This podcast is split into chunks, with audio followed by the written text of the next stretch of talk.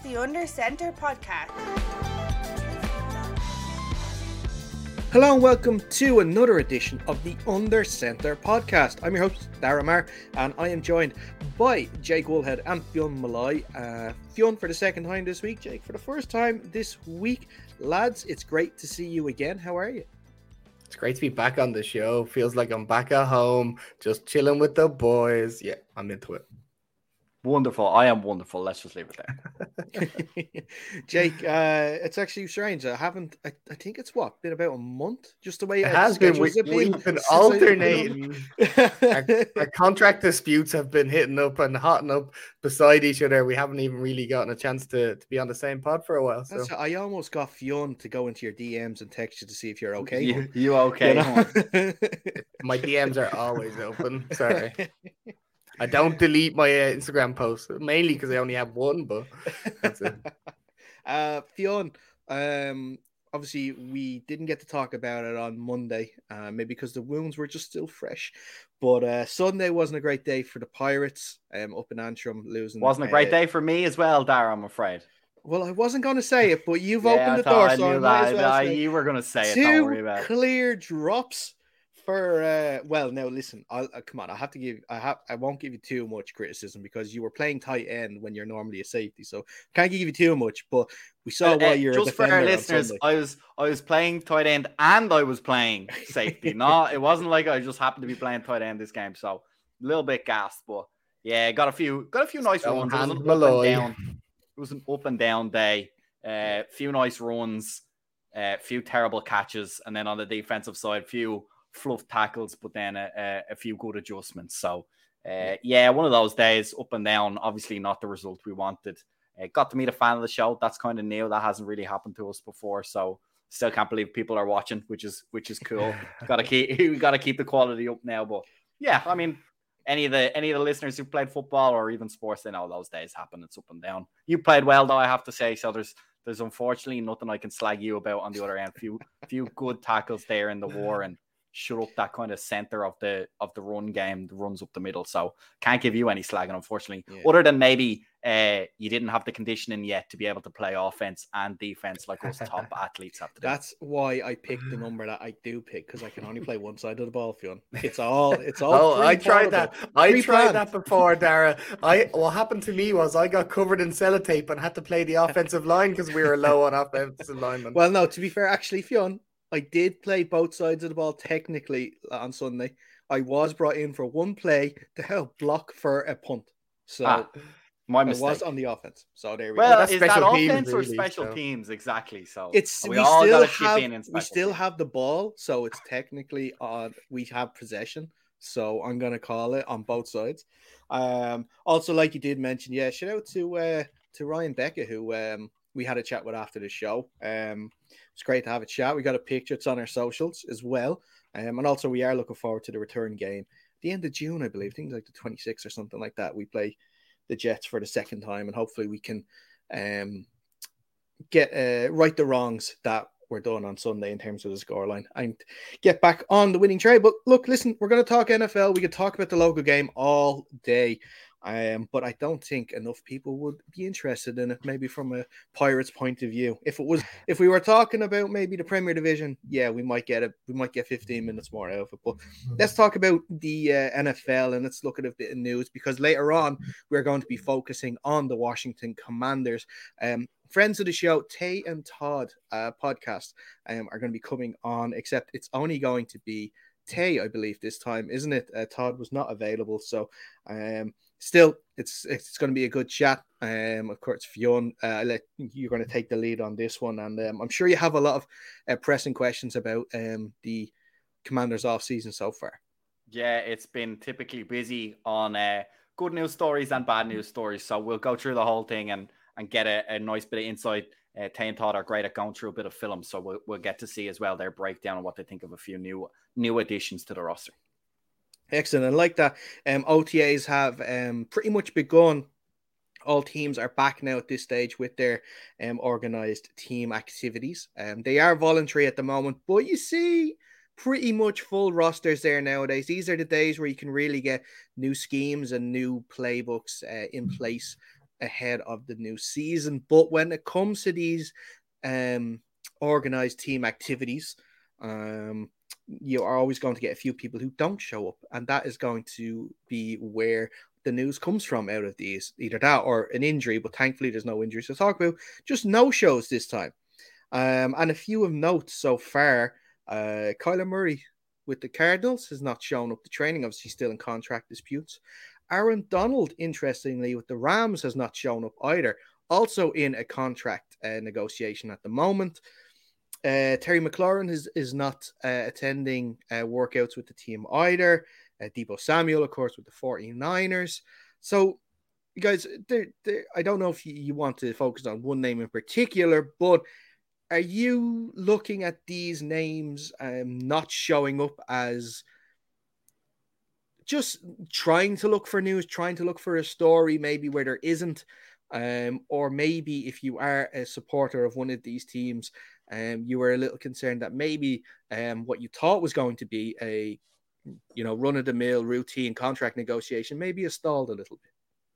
Yeah, I mean, I don't have anybody in this game. I, I know Fiona has scary Terry to be talking about, but I mean, we weren't all that surprised about Kyler not showing up or Aaron Donald not showing up with all the contract discussions. So, I mean, in reality, about probably 75% of these players are going to get a new contract on their current team and then play on their current contract. It's all a bit of um, just a bit of manning up type job. But uh, the one I like or uh, like to talk about is Deebo because I think he probably has the most likelihood of not being on the 49ers next year. I think the big problem with Deebo, though is what he is requesting or what he is seeking for. Not not many teams out there are going to also be willing to do it. So sure, he might get a little bit of money by moving on from the 49ers, but I don't know if he's going to get that kind of double double style contract or extra incentives for running back and wide receivers, or even I don't think anyone who would want to pick him up, I don't think is going to want to play him at just wide receiver. I think anyone who picks him up is going to want to have him as a, a running back as well. So yeah, in terms of in terms of the news, is it news? It is a little bit, but uh, I don't think it's a surprise. Obviously, all the t- all the players you listed are in contract negotiations. The only thing that can be read into it is if they did show up when we're kind of expecting them not to, I might suggest a deal is closer or not to be done. Uh, I mean, you've got unfortunately the Commanders had uh, Daron Payne volunteered for these voluntary workouts and then very promptly unvolunteered himself again. Uh, so he did go on the pitch and then he walked off the pitch. So those kind of things are maybe a little bit more interesting. Maybe maybe it's just a deal where he wanted to do a bit of the the conditioning instead of the uh, the other types of drills, just just to protect himself uh, while he's negotiating his contract. That don't have the full story, unfortunately. But yeah, those are maybe the more subtle things about OTAs that we can gather from. But is this a surprise that a lot of big names coming into contract negotiations aren't there? Probably not in the grand scheme of things. It's just kind of like nothing really happening in the NFL between the draft and now and until preseason. So any kind of bit tidbits of news we're, we're kind of obliged to talk about. Yeah.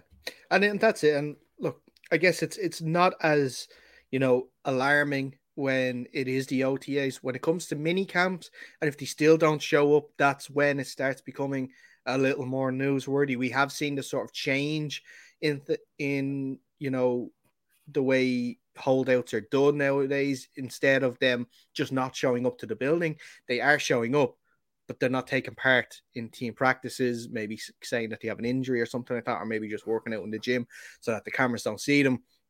Also, it is the case of you know I've got to protect number one here, which is me. I can't risk. I know these are only like team activities. I know there's no real, you know, uh, chance of like possibly getting an injury, but there still is always a chance of getting an injury. You know, one one um one bad turn and that's your knee gone, and then that's your contract negotiations out the window as well. So players got to look after number one before they um they uh, go and start working out and start you know with the rest of the team. Um, next bit of news I have um, was sort of two sort of contract slash maybe moves, if you know what I mean. Um, first of all, Nick Foles is joining the Colts. Um, uh, after uh, he was with what was it? The Bears last season. That was a, who I was going to say Jacksonville, but no, he moved to the Bears. Um, so he rejoins Frank Reich, obviously from their time in Philadelphia when they won the Super Bowl together. A Foles versus Matt Ryan competition for the quarterback position. The uh, the quarterback uh, competition that no one wants to see, lads. As far as I'm aware, it has come out that it is Matt Ryan's job as a starter. So I don't know how much of a competition it is, but you really have to question your motives motives as a GM if Nick Foles is beating out your starter that you already traded for. So um, I, I just think on that factor alone, we're gonna have Matt Ryan starting for better or for worse. But yeah, probably one of the least inspiring quarterback rooms in the NFL at the moment, even with the ones trying to play rookies and stuff. Yeah, I mean, if it was a quarterback battle, I don't think it improves the Colts either way. I think, to be honest, hey, look, I'm a Washington fan, so I'm obviously going to try and look on the bright side of Wentz. But yeah, I don't see how in any way those two are upgrades, even over what Wentz did last year. I mean, uh, Matt Ryan is old, and Nick Foles was never particularly brilliant. He had streaks of these crazy bit of luck, but uh, when he really was told to sit down and be a starter, I think he well and truly bottled that chance. So uh, yeah, I, would be kind of questioning why. I don't know. Did he go for a lot of money, Dara? Is it is this a heavy investment that they've done, or no? It, the, team haven't disclosed role? the terms yet. That's I suspect it's probably so. I'm guessing it's it's it's a one year probably vet minimum. I'm guessing. Mm-hmm. So yeah, I mean, I mean, it's yeah. worth it there. Like always, nice to mm. have a vet starter if you can. Uh, it's not it's not easy to play with your with your backup as Washington knows. So yeah, I mm. mean, in that sense, not a bad pickup, but is it inspiring or inciting? Absolutely not. I don't think anyone outside of the Colts organization, or maybe even in the Colts organization, gives a rat's. Yeah, I, I do look at Nick Foles and I think of a what if only sort of moment because he obviously he he had his moment where he won the Super Bowl with Philly, which was great. He was riding that wave to get that massive contract in Jacksonville. He played well. I remember week one I can't remember who they played at Jacksonville, but he, he played well, but he broke his collarbone in week mm-hmm. one. And I'm thinking if he didn't, what could have happened? Maybe he could have actually, you know, helped the team and maybe he could have actually had, you know, a better run in Jacksonville. And then obviously, you know, heading over then to uh, the Bears, where he was pretty much back up to Andy Dalton as well for a while. Didn't he have some ridiculous record as well at one point for like the highest was it the highest pass accuracy or the most touchdowns in the season or something crazy weird that you're like he did he did when he was first in the league yeah i think it was the the best uh was it the best touchdown to interception ratio he had when he was uh in Ever. the league or, yeah Talk like about the butterfly effect, though. You mentioned if he had not broke his collarbone on the Jags, that means they don't end up getting Trevor Lawrence most likely. And how does that end up? Like that really affects the future of the NFL. Well, hey, Texans look, I, end up with him or something. I am not as I'm not as assured as other people are that Trevor Lawrence is going to be a success. No, I know, but like so, you would rather Trevor Lawrence over Nick Foles. Let's not lie about it. well, let's see how he gets on in year two before we start making statements like that. Now, Jake.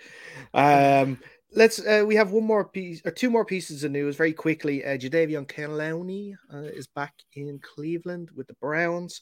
Um, there wasn't really much of a market for him. He, that he lasted this long at the free agency to go back to the Browns, so um, it wasn't what it was when he uh, when he was out of contract at the Seahawks, where there was a lot of teams after him before deciding to go to the Titans. Um, and then that season with the Titans sort of lowered his value again, and then he ends up in in Cleveland, where I think he's he sort of found a home, if you a good home for him, because he has someone like Myles Garrett on the other side as well that gets all the attention, so that he can still, um, you know, be a, a, a good pass rusher and an even like is better um run stuffer as well. But yeah, Clowney back with, with Cleveland, probably not the biggest headline grabber, but you know, it just shores up that defensive line for the Browns.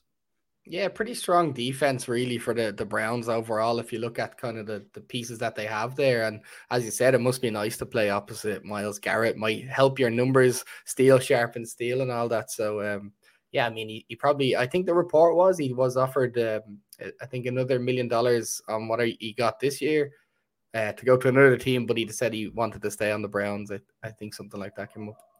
I'm ready to call him a bust.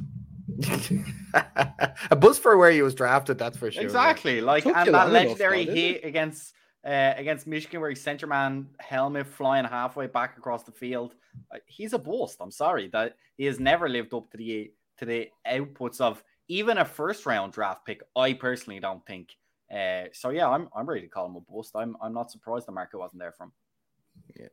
Uh, let's move on to the last piece of news, and it's an interesting one because there is discussions now to change the format of the Pro Bowl. Uh, last season's Pro Bowl game saw its lowest lowest viewership in 16 years. Um, and it, it, just seemed like it was a weekend that was not really put well together either. Um, but I want to ask you guys what you think could be done with the Pro Bowl. Now, I had a plan that I put out mm. on our socials.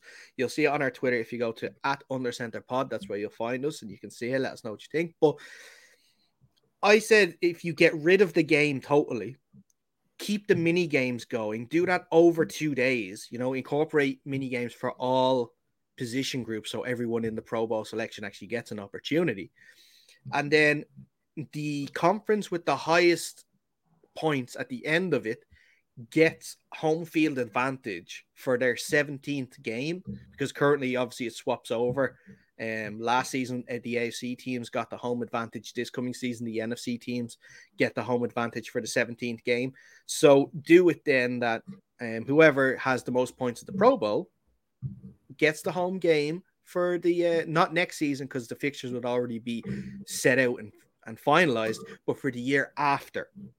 Um, but what do you guys think? What do you think needs to be done with the Pro Bowl? I mean, get rid of it. First of all, uh, the game needs to be gone. But I do like your idea of making it a two day competition of skills games. They're always more fun to watch the skills than the actual game itself. Um, I don't know. I just I don't really watch it. It doesn't really interest me all that much. But the skills game is a good idea. I think.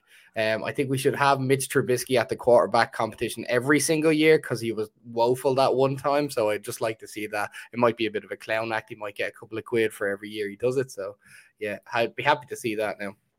I mean, it's total non. It's not even the best players in the league at this point. Russell Wilson got in last season, and he Evan played Engram. terrible. It's just a mm-hmm. popularity mm-hmm. contest. I say, take the winnings, the the pot money, give each player what you would normally play them to play the game, but it's a charitable donation. The players have to go and do one day of charity work with that money, whatever they wanted to do it, give it to kids in a local school. That makes an actual difference. Send some cameras along, put together a little Pro Bowl documentary of here's what your your favorite players did to thank you for voting them Pro Bowl players. And they go and it spreads the love around communities, gets a bit of money. Okay, it's not it's not millions, but it's a, a couple of hundred thousand per player, I believe, or maybe a hundred thousand for the for the winning team. Oh wait, wait. What about if we do like a pro um, you know, uh, skills games where like quarterbacks have to throw to like me running a route. Like how about I'd be into paying. That might be interesting. That, like. A flag game. I really like. Yeah. I really like. Why not step it up? Why not really put your all these community initiatives that the NFL have? Why not really go one step further and say, here's money. It has to go to charity. You have to do it. All these fans voted you in. Go to a local school, a local homeless shelter, a local whatever, and donate that money. See how it where it goes and really get involved. Sure, a lot of these guys are are Walter Payton men of the year, but some of them are rookies as well and, and, new guys in. So it's not money coming straight out of their pocket. It's donated from the NFL and they go and spread it around in whatever way they want to do it. I think it could be a nice way give back to the community. Uh, obviously, help improve the player images. I think they'll like that that they get a good bit of positive uh, positive media coverage on it. And yeah, it could be a, a nice way to spend money in a positively impactful way The only problem I see with that is the NFL doesn't get anything out of it. They yep. do. They get the good media. They get the spin they, going. I don't think they care about good media. They don't really. care about the good. They want well, bums in okay, seats. They still... want viewers watching their TV. Well, you can game. still have the one day maybe of of the team, and that decides the winner. So the winners charity pool gets what the equivalent of the winners would have got in the in the Pro Bowl mm-hmm. game. The other alternative, maybe you do that and a flag game but I'd really like to see the money go in to the community. Obviously, the NFL are going to keep the the ratings, but I can't imagine they're making that much money off the current setup anyway. That's the only reason they're even discussing changing it because they don't change anything unless there's money involved. So clearly, it's a loss maker for them at the moment. So why not go and try yeah, and get a bit of positive coverage? It's it's something that they need viewership for. Um, I think that's what the main problem is that they need. They want people looking at the Pro Bowl, and like we all mentioned, we we take it as a weekend off before the Super Bowl. We don't actually really folk have anything to do with the Pro Bowl. What if um, what if you buy your ticket, you have a chance to be randomly selected to be paired up with an NFL player, then they combine yeah. it with like the yeah. Nickelodeon slime Pro Bowl with actual slime. I like that. I like that. I like to get the mini the mini games going. Like you could do that. Like the you buy a ticket, you could be randomly chosen to to take part in this uh skills challenge where you have to throw the ball to like a, imagine a like a 70 year old Hawaiian granny gets picked out and you don't get to say no, you're forced to do it. You're forced and to like, do it. He's matched up with like Russell yeah. Wilson doing the like, you know, the catch drill where they have to yeah. go and make different types of catches. Russell Wilson is like firing this thing at the granny. That I would watch that. I you would, watch, watch that. that. Now I I do like the idea of a pro am though. Some uh, four hundred pound whereas, American like. whereas you have like you know like that instead of a random ticket. You know, you have Russell Wilson throwing to obviously like a local celebrity. So what just give me one after like a Chris Evans or something like that. You know, he shows up for the pro am and they're taking skills challenges and stuff like that. You know, um, so that they're they're decent options too. Um, I'm gonna I'm gonna take them to my buddy Roger now, and I'm gonna tell him about all these great ideas after this. But um, he probably won't listen because he never answers his phone anymore. I don't even think it's the right Roger. Um, I think it's Roger Rabbit. But uh, I think that's it for the news this week. Um, we're going to take a quick break. When we come back, we are going to be speaking to the Tay and Todd podcast about the Washington Commanders. Before we do that, if you are not already, make sure you are following us on our social channels. They are there on the screen for you. If you're listening to the podcast version, you uh, can follow us on Twitter at Under Center Pod. Uh, it's the same on Instagram at Under Center Pod. Uh, YouTube, if you want to subscribe there, is Under Center Podcast. And like I said, if you uh, want to subscribe to the audio version, wherever you get your podcasts, under Center Podcast, just search for that. You'll find us there. Subscribe, download all of our past episodes and stuff because uh, hopefully we have some good stuff coming in the pipeline very soon. So you're going to want to keep a good, uh, keep a close eye on our social media. Also, if you are interested in the local game, um, we post updates uh, for fixtures and results and everything like that for um, the American football season on our Instagram and our Twitter. So it's good if you want to be kept up to date with what's happening uh, closer to you. But um, like I said, we're going to take a quick break. And when we come back, we're going to be focused on everything Washington Commanders.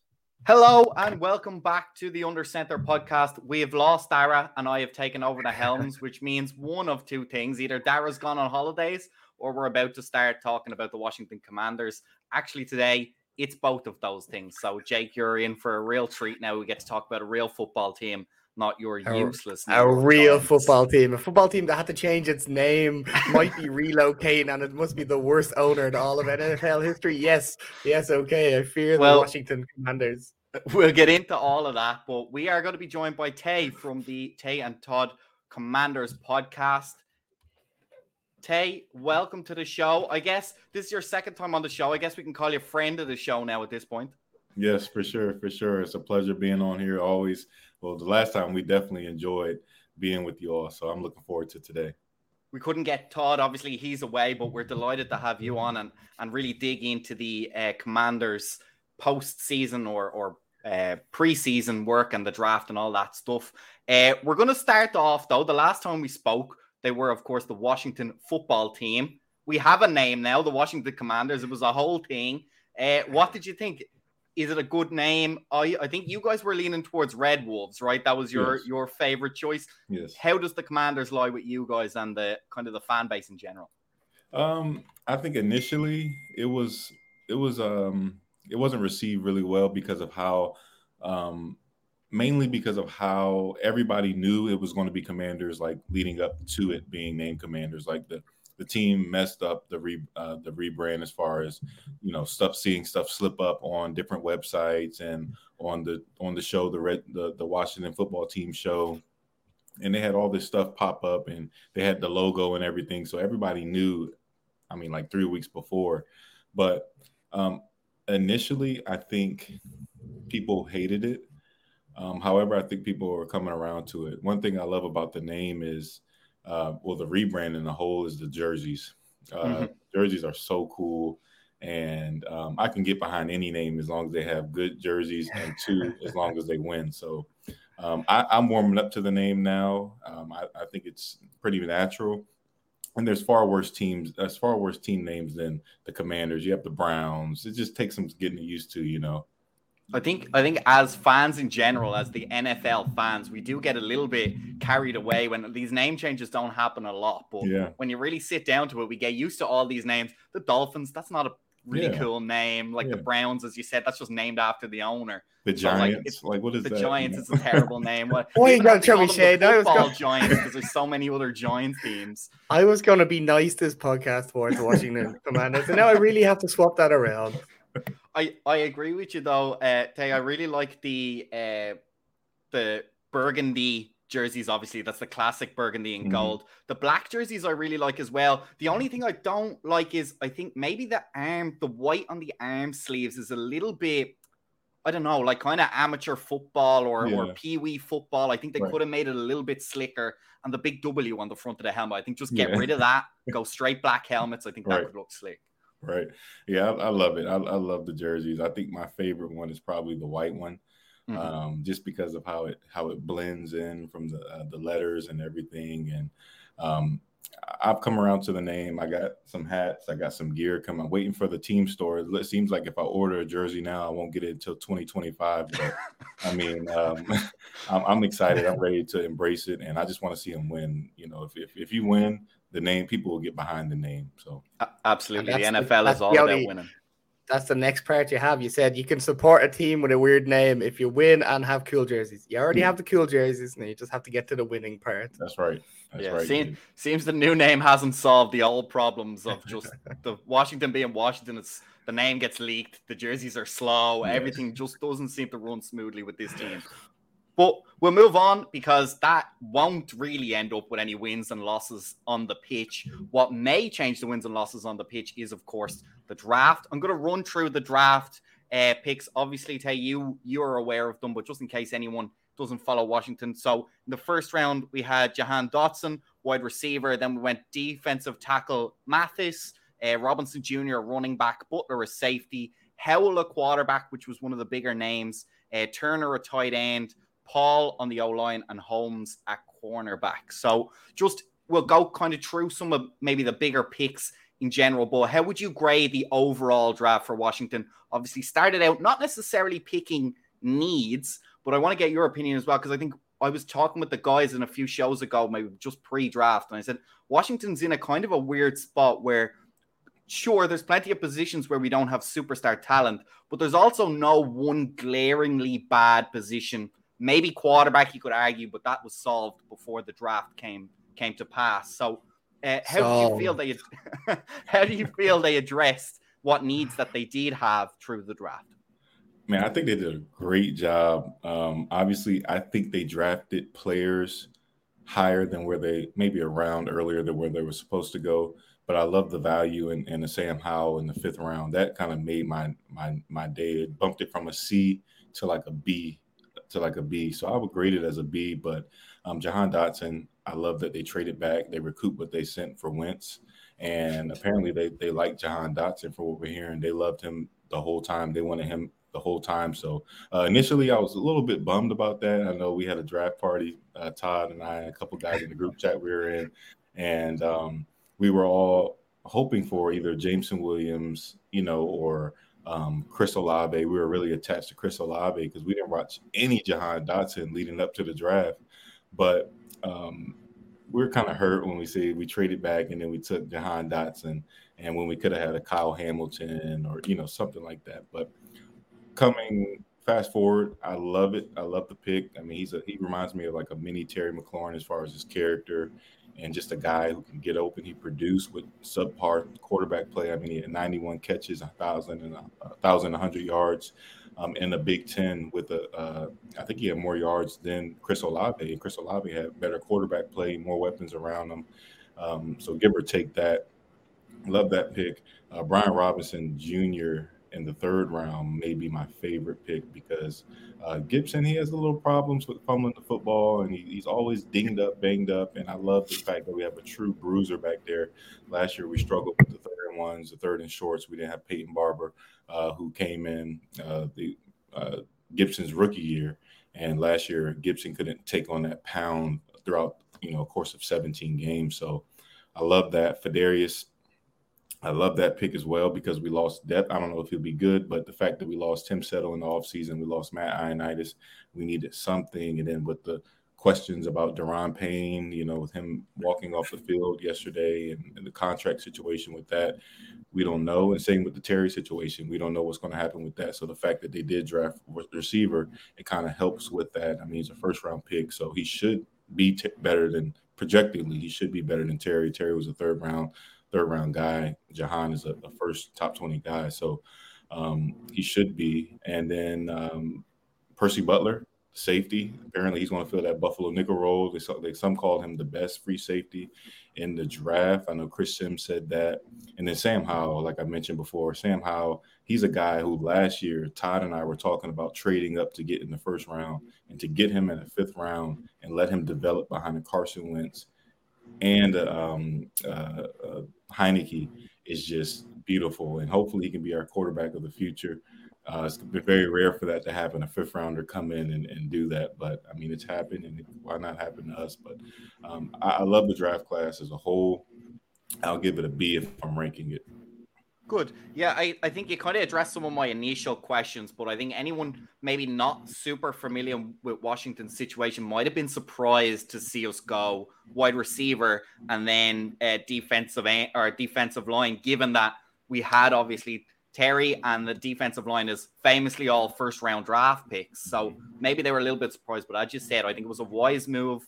I think Jahan fits well in the dynamic that we have, given that okay, Wentz is a little bit different, but if if for whatever reason Heinicke does have to come in, it was those short, medium throws that we really hammered on last season. So having a, a really excellent slot guy, which by all accounts Dotson is, I think really helps us out. It's going to help out the tight end room as well because it it adds that extra dynamic in the short middle of the field. Right. Uh, and then obviously, like you said, the line we needed, we needed, you need bodies. You need yeah. rotation. I actually, I want to get your opinion. I was a little bit disappointed that we left, especially Ioannidis go, but both Ioannidis and Settle were extremely good in that rotation D line. They got some serious productivity out of what is sometimes a, a, weaker rotation for other squads. Yeah, well, my thing with that was, you know, they had what I think Settle had maybe three sacks. Mm-hmm. They maybe had five combined. Um, don't quote me on that, but I think it's something something around that. My thing is, you could probably get that production out of a well, one of their productions from a fifth round pick. Mm-hmm. So I mean, now seeing what Buffalo gave Tim Settle, I kind of questioned it because I felt like we could have matched that. Mm-hmm. But um Ioannidis, I didn't mind seeing him go. He had to go in a sense because I mean he's taking up eight million dollars of cap space. We need that as we have big extensions coming up with Terry McLaurin, Daron Payne, possibly. You know, so um, it hurt to see Settle go, but at the end of the day, they're not Ron Rivera guys. He didn't bring those guys in, so it made sense to me. You uh, know, you know, the production wasn't just you know like oh we have to keep them, but seeing what Buffalo got settled for, kind of like we could have probably you know paid that, but I mean the production wasn't just like oh man we got to have them back. I mean I can let's why not get somebody who's cheaper that can get give you one sack that way it matches the production. I mean you see what I'm saying. Mm-hmm. Hey, um, you mentioned there Terry McLaurin. Obviously, you drafted Jahan Dotson in the first round. Does that have any effect in the contract negotiation? Do you think, or does it make it easier? Maybe you haven't got a. I don't know. That that's that's interesting because today, yesterday, a report came out saying that Jahan Dotson hasn't talked to Terry yet. He's talked to everyone else, but Terry hasn't reached out to him. So it made me wonder. Um, I think it will have some kind of effect. Um, I just don't know because I know they love Terry. Terry's a cornerstone, but we're in the same situation in San Francisco and Seattle with DK Metcalf and Deebo Samuel. So they're gonna have to figure something out as far as money. Um, do you pay Terry 25 million? He's 26 years old. I mean, 27, I think, entering the season. I don't know, but um, then you still have Dyami Brown. I mean, he, he'll be up for a contract soon, and you have, you know, Curtis Samuel. He'll, I mean, so I just don't know if you can afford 25 for Terry. Um, it's going to be interesting to see, but I think Jahan Dotson gives them a, a backup plan just in case Terry doesn't uh, pan through. Yeah, yeah it's nice to have that little bit of wiggle room there yeah, when you have sure. a few quality wide receivers there.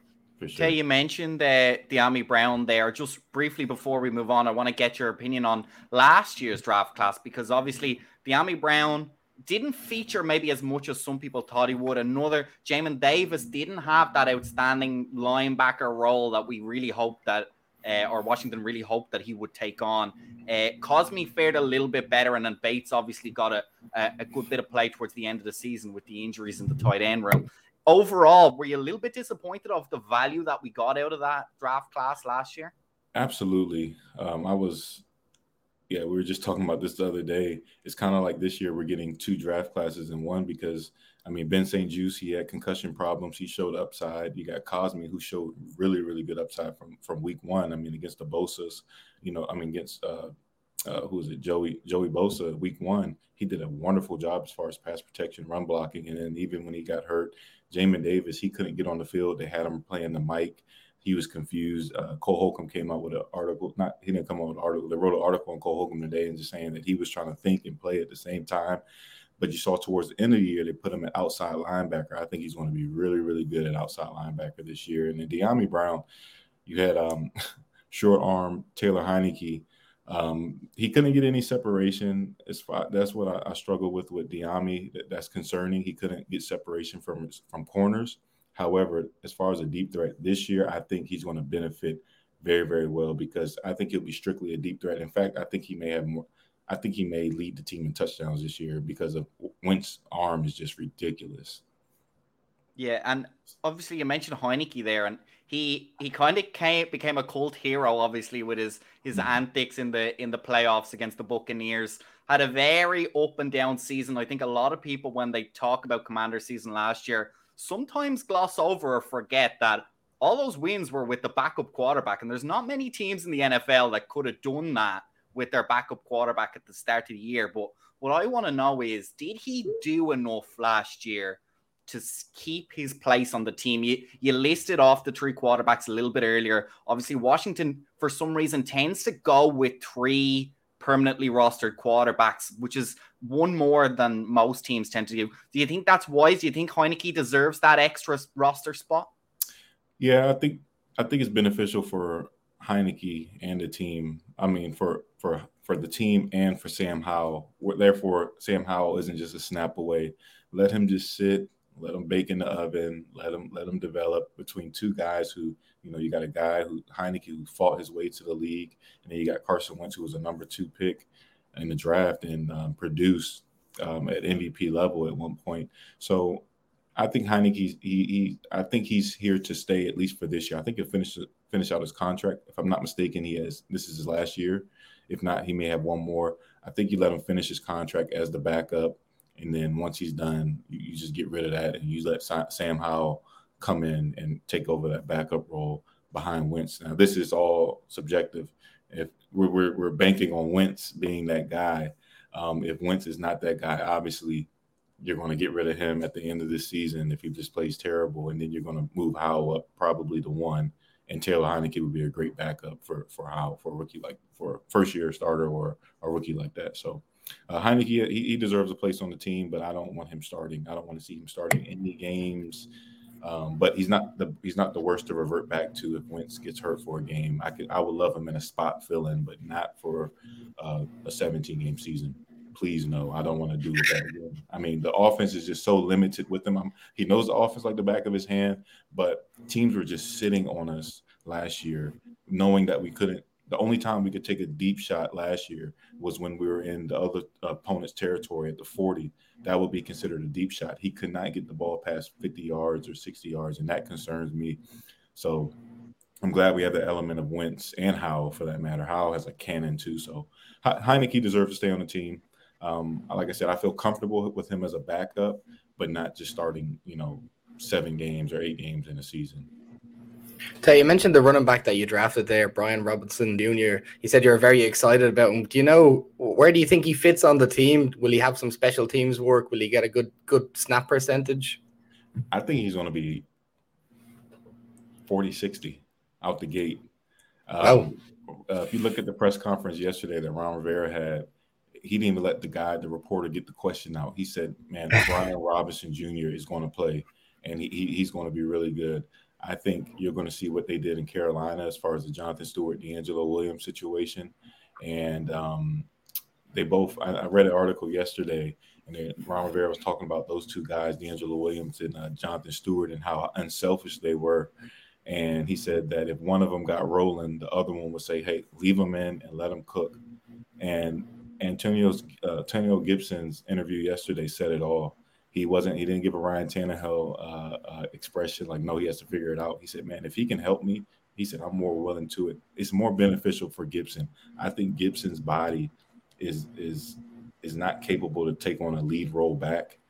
And I, but I think he's going to be fresher. I think we'll see him hit longer runs this year. I mean, he ran a four three. We have yet to see him do, display that, except for against Buffalo on the road this past year when he had a, a 91 yard screen. I think Brian Robinson is going to be going to play a huge part. I'm not saying 800 yards, but he's going to play a huge role in the offense, especially with how Ron Rivera likes to play. You look at that Tampa game this past year where we held the ball for like almost the whole fourth quarter. I think you're going to see a lot of that when we get a lead. You'll see a lot of Brian Robinson going out there, and it's going to be exciting with J.D. McKissick. The, the dynamic of the running back room is just going to be awesome. Do you think that kind of explains Washington's infatuation with Alabama? Just that these these guys come out game ready. I know everyone loves the Alabama recruits, but I don't think there's any other team in the league that just consistently, if in doubt, just take an Alabama player and, and let's plug them in and let's go. Yeah, it, it, fits because I mean, this is year three. Ron's and win now approach. You don't have, really have time to wait for a second rounder, you know, or a third rounder. Um, these guys are going to come in. They're going to be ready to play. Mm-hmm. Okay, you guys did a great job breaking down a lot of film of Carson Wentz. We don't get a, a, chance to do that here on this show, so I recommend anyone to go over and have a look at those breakdown. But if you could summarize for us, maybe here now, what, what did you see? Obviously, we're kind of aware that he's this two-faced player almost. He had this MVP season and then famously completely fell off. Uh, obviously, I think I think that there's still plenty of development with him. Some of it is decision making, and you'd much rather if he's a coachable player, you can always coach out decision making. You can't, as we saw with Heinicke, you can't coach in a, a huge gun of an arm or anything, or or even that uh, that running ability that that Wentz has shown and escape ability that Wentz has shown. So what what did you see both on the low end and on the ceiling end for Wentz and how he fits in this Washington offense? I'll start with the low end. The low end, he very rarely uses a check down. That's what gets him in trouble. Um, but it's strange because he four times in his career he's thrown over 20 touchdowns and under seven seven or fewer picks, which is outrageous. I mean, that's a you would think that people would talk about that enough. Last year he had 27 and 7, but everybody talks about, oh, he didn't get to the play. I mean, we would have killed for 27 and 7 last year. 27 and 7 last year, we probably win 10 games. You know, um, well, we had 16 and, and, 18 and 16 or something like that with Heinicke. But um, the lows is he doesn't he doesn't like to check down. Um, he's a gunslinger. Uh, a couple other things is his short and intermediate accuracy kind of worries me a little bit. Doesn't seem as accurate on the short routes and doesn't seem as accurate on the intermediate routes. Obviously, his deep balls are just out of this world. Um, in terms of sacks, uh, he finds himself in trouble. I love the way he decision making is huge with him. I love the way he can make plays on the run but however, that gets him into trouble. As you saw against the 49ers in the rain, he just throws the ball up and then somebody picks it. And then, you know, just little bonehead plays. This, I'll start with the plus. I'll, I'll end with the plus. This man, um, his upside is still, I'm talking about tremendous. I mean, he's only 28. Um, he his cannon, he's a cannon of an arm. And uh, what I've seen about is he can create off of platform you know, and he could throw outside the numbers from the other side, which Heinicke could not do as well. Uh, that would have been a pick six going the other going the other way. But he can actually get the ball from each each hash mark, and which is impressive. He's he's uh, durable. I mean, durable for the most part. Um, he played last year, all of last year, on two sprained ankles, which he did in the first week of the season. Um, I'm excited about Wentz, and everybody complained, "Oh, we're paying him 28 million." I think you get your bang for your buck. You got a young offensive coordinator and Scott Turner, who um, his Air Coryell offense is deep balls, and I think what what what happened with with the Colts was they try to make him a game manager. He's not a game manager. They wanted to run, you know, run. He's a gunslinger. He's he's trying to get the ball down the field, and that's where that's what he's best at. And I think this offense will open him up, and the weapons we have for him, Terry McLaurin, Dyami, Brown, Curtis Samuel, Jahan Dotson, the tight ends, Logan Thomas. I don't know if he'll be ready for the season, but um, his his potential is just out of the roof. I mean, it's more potential than the Matt Ryan. Matt Ryan, you're limited. I don't know how the Colts think they got better. I think Matt Ryan, you know what you're going to get. Yeah, there may not be um, many bonehead plays. He may he may play safe, but with with with um with Wentz, if you get it right with him, you have a potential franchise quarterback for the next six or seven years. That's if if he can get it right. We don't know if he can get it right, but I can see the upside. And then on top of that, you can get out of that contract at the end of this year. And if you need to start over, start over. But I, love I, love Wentz. I love the upside of it.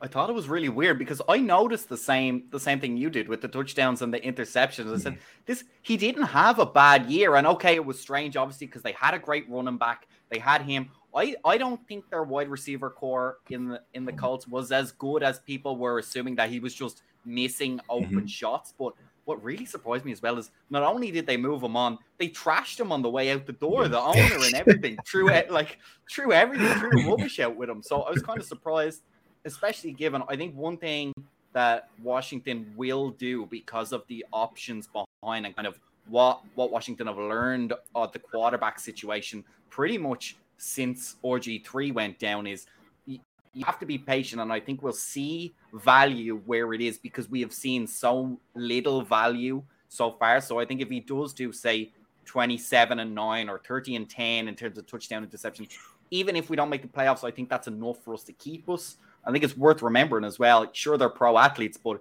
he's been bashed around just one yeah. confident year and one team saying no we want you we're going to stick yeah. around we're going to give you another three four year contract mm-hmm. afterwards. Could make all the difference. Yeah, I mean, and you look at his weapons. I mean, good night. This might be the be- the most weapons he's had. I mean, goodness gracious! Like I don't even. His upside is just MVP level. I think his upside is MVP level. His, his downside is like like terrible, like worse than Heinicke maybe. You know, but which I don't think you can get any worse than Heinicke. But um, it's just it's just weird how the media you know, just bashes him because it's like, I mean, the dude is, I mean, it's not like he's Jared Goff. I mean, he's better mm-hmm. than Goff. I mean, he's better than, I think he's better than Hurts as far as a passer, maybe.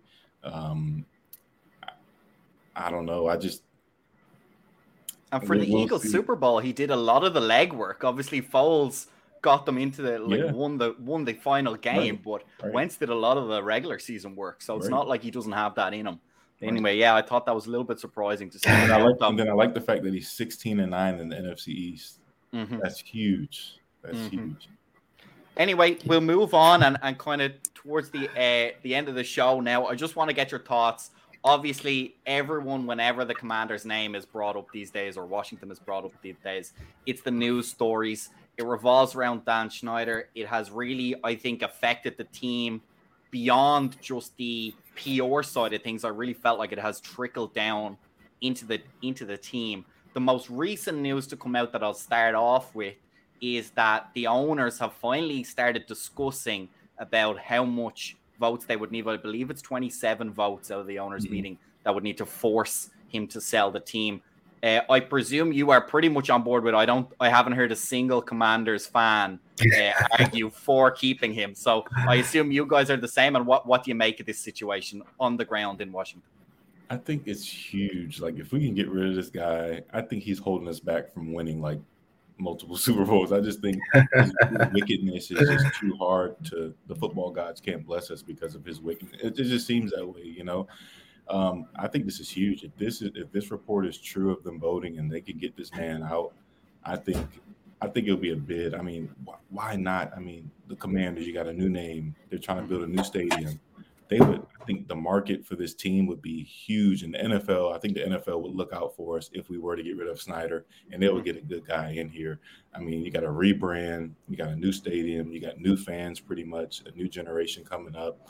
Um, I hope this is true with the with the votes, and I hope that they vote him out, man, because what he's done is just it's just hit after hit after hit. It's like we can't catch a break. Every time something good happens for us, it's like a report comes out and it's just like, ah, oh, come on, man, we just cannot catch a break. So I'll be ready for this to you know, be past us, and I'm just so ready. I'm I'm hoping this is true. Like I, you don't understand how when I when I saw that report, I'm just like, yes, thank you. we're seeing action. We're seeing action. So um, it's going to be interesting. This next couple of months are going to be interesting. Uh, I just don't want it to be a distraction for this for the football team if it were to happen this year. I will hope they have they do a better way of like saying, hey, he's going to be relieved of his duties the next year or something, and just be away from the team and say your goodbyes. And we should have a. I, I suggest we have a big party at FedEx when he's. do, do, you think uh, Washington is the most valuable team? Obviously, uh, the Denver Broncos rumors they're going up for sale. Just recently as well, rumors that Seattle Seahawks might come mm. up for sale in their ownership group. Uh, I believe their ownership owns a couple of teams, and they want to kind of sell the whole package. So, you th- would you would you wait rate Washington? Maybe Seahawks. They've obviously had a little bit of success recently, but would you would you think they're probably the most valuable franchise out of those three? I would say Denver. I would say Denver and and and Washington would be hmm. the most suitable. Obviously, the, the platform you have in Washington is just. I mean, you can't beat that. That's like, I mean, the center of everything. You know, you can have so much influence. So I think that would that would be the most. Um, I think them, Denver, and then Seattle would be would be right after that. But man, if you can get Washington going, and I mean, you pretty much. I mean, you look at what RG three did as a quarterback. Imagine you come in here as an owner and leading the team to success. You can be like feel like the president here. You know, like it's just so much popularity here. Um, it's, a, it's a good crowd to get behind. I think they'll be the. I think they're the most valuable. But Denver's close. Denver, Denver's not bad either. Denver's a close. Uh, I, I, like their what they have built and the area. Colorado's beautiful, and I can see someone, you know, buying that I think the amount of fan good faith you would get just from relief alone of thank God. I think the state you could, you know the way the famously FedEx haven't opened up that top tier yeah. of seats. I think you sell out the stadium for the first oh season, goodness. regardless. Even if we're a four four win team, I think that sells Seriously. out just to celebrate. Seriously. And then finally, Tay, before we let you go, uh, you mentioned hundred million dollars, I believe, has just been paid from the Washington Commanders on a plot of land in Virginia. First of all, is that a new stadium, do you reckon? And secondly, what do you think of moving it completely to Virginia and obviously further out from the Washington, D.C. area? I think this is huge. Um, apparently, this is just a portion uh, of what they're trying to build, and that it's pretty much like a down payment in a sense where it's something agreed upon, but not necessarily just in case. However, I'm hearing Maryland wants this is huge because Maryland, I think Maryland wants to invest much of their money into the Ravens. And then DC is not much land there. You know, it's like mm-hmm. it's very, you know, I would be extremely happy if it's in Virginia for one. Um, it'd be like 10 minutes from where I live. Yeah. and then two, it would be like a walk, like a five minute walk from Todd's house. So we would, I would, I would love it. it can't it can't be any worse than where the current stadium is. I oh, I have been privileged to travel there once, and it, Jake, for you, it's a it's a subway stop or a train stop, and then it's just a walk through an estate walk. that just yeah. goes on forever. It's like a forty five minute walk to the stadium. Terrible. And we we actually went to a, a Thursday night football game, so the mm-hmm. last train stopped before the end of the game. So they just like let all the fans out. Obviously, the people who knew left it in the third quarter because it was a blowout to the Bears. Yeah. It was the game where the the Hezzy D lineman got, uh, got the. It was that game. So a lot of guys had gone already, and we left the stadium, and of course, all the trains are over, so it's like Uber's back and the traffic is terrible, and oh my there's just goodness. so much. There's just so much wrong. Oh my goodness! Yeah, did you see what they're trying to build now? They have like the practice field. Did you see the pictures of it? Like the I have seen field? a couple, so I don't know which ones Man, are, are the real so ones. Cool. They want to have the practice field and the stadium right next to each other. They want to have like a big shopping center, like all like a little community. I think it'll be really really cool. Virginia has so much space, and Virginia's I, I like Virginia's. Um, I mean, everybody's complaining. Oh, we want to go to DC. Whatever, y'all can complain all you want. I want the stadium near me. you know? Well, Tay, we're going to leave it there. Thanks a million for your time. A pleasure as always. Hopefully, we'll have you on again, maybe just before the season or kind of halfway into the season. We'll discuss how the preseason is shaped up and, and what the team's looking like. Before we let you go, uh, let any of our listeners know where they can find you guys' work and uh, all the socials that you want to shout out. Yeah, you can find us at Tay and Todd on Twitter, and you can find us at Tay and Todd Washington Commanders podcast on YouTube. We do a bunch of film breakdowns, Todd and I, and um, we just, I mean, we try to push out content. He's on vacation right now, so we haven't dropped anything for the last uh, couple of weeks. I'm, I'm a bit jealous of him, but when, when, he gets back, we're gonna we're gonna we're gonna get right back to it. So, um, yeah, Tay and Todd podcast. Check us out. Excellent. Well, thank you very much for your time, Jake. Thank you very much for your time as always. Anytime. And thank you to all our listeners. Stay safe, and we will see you again next week.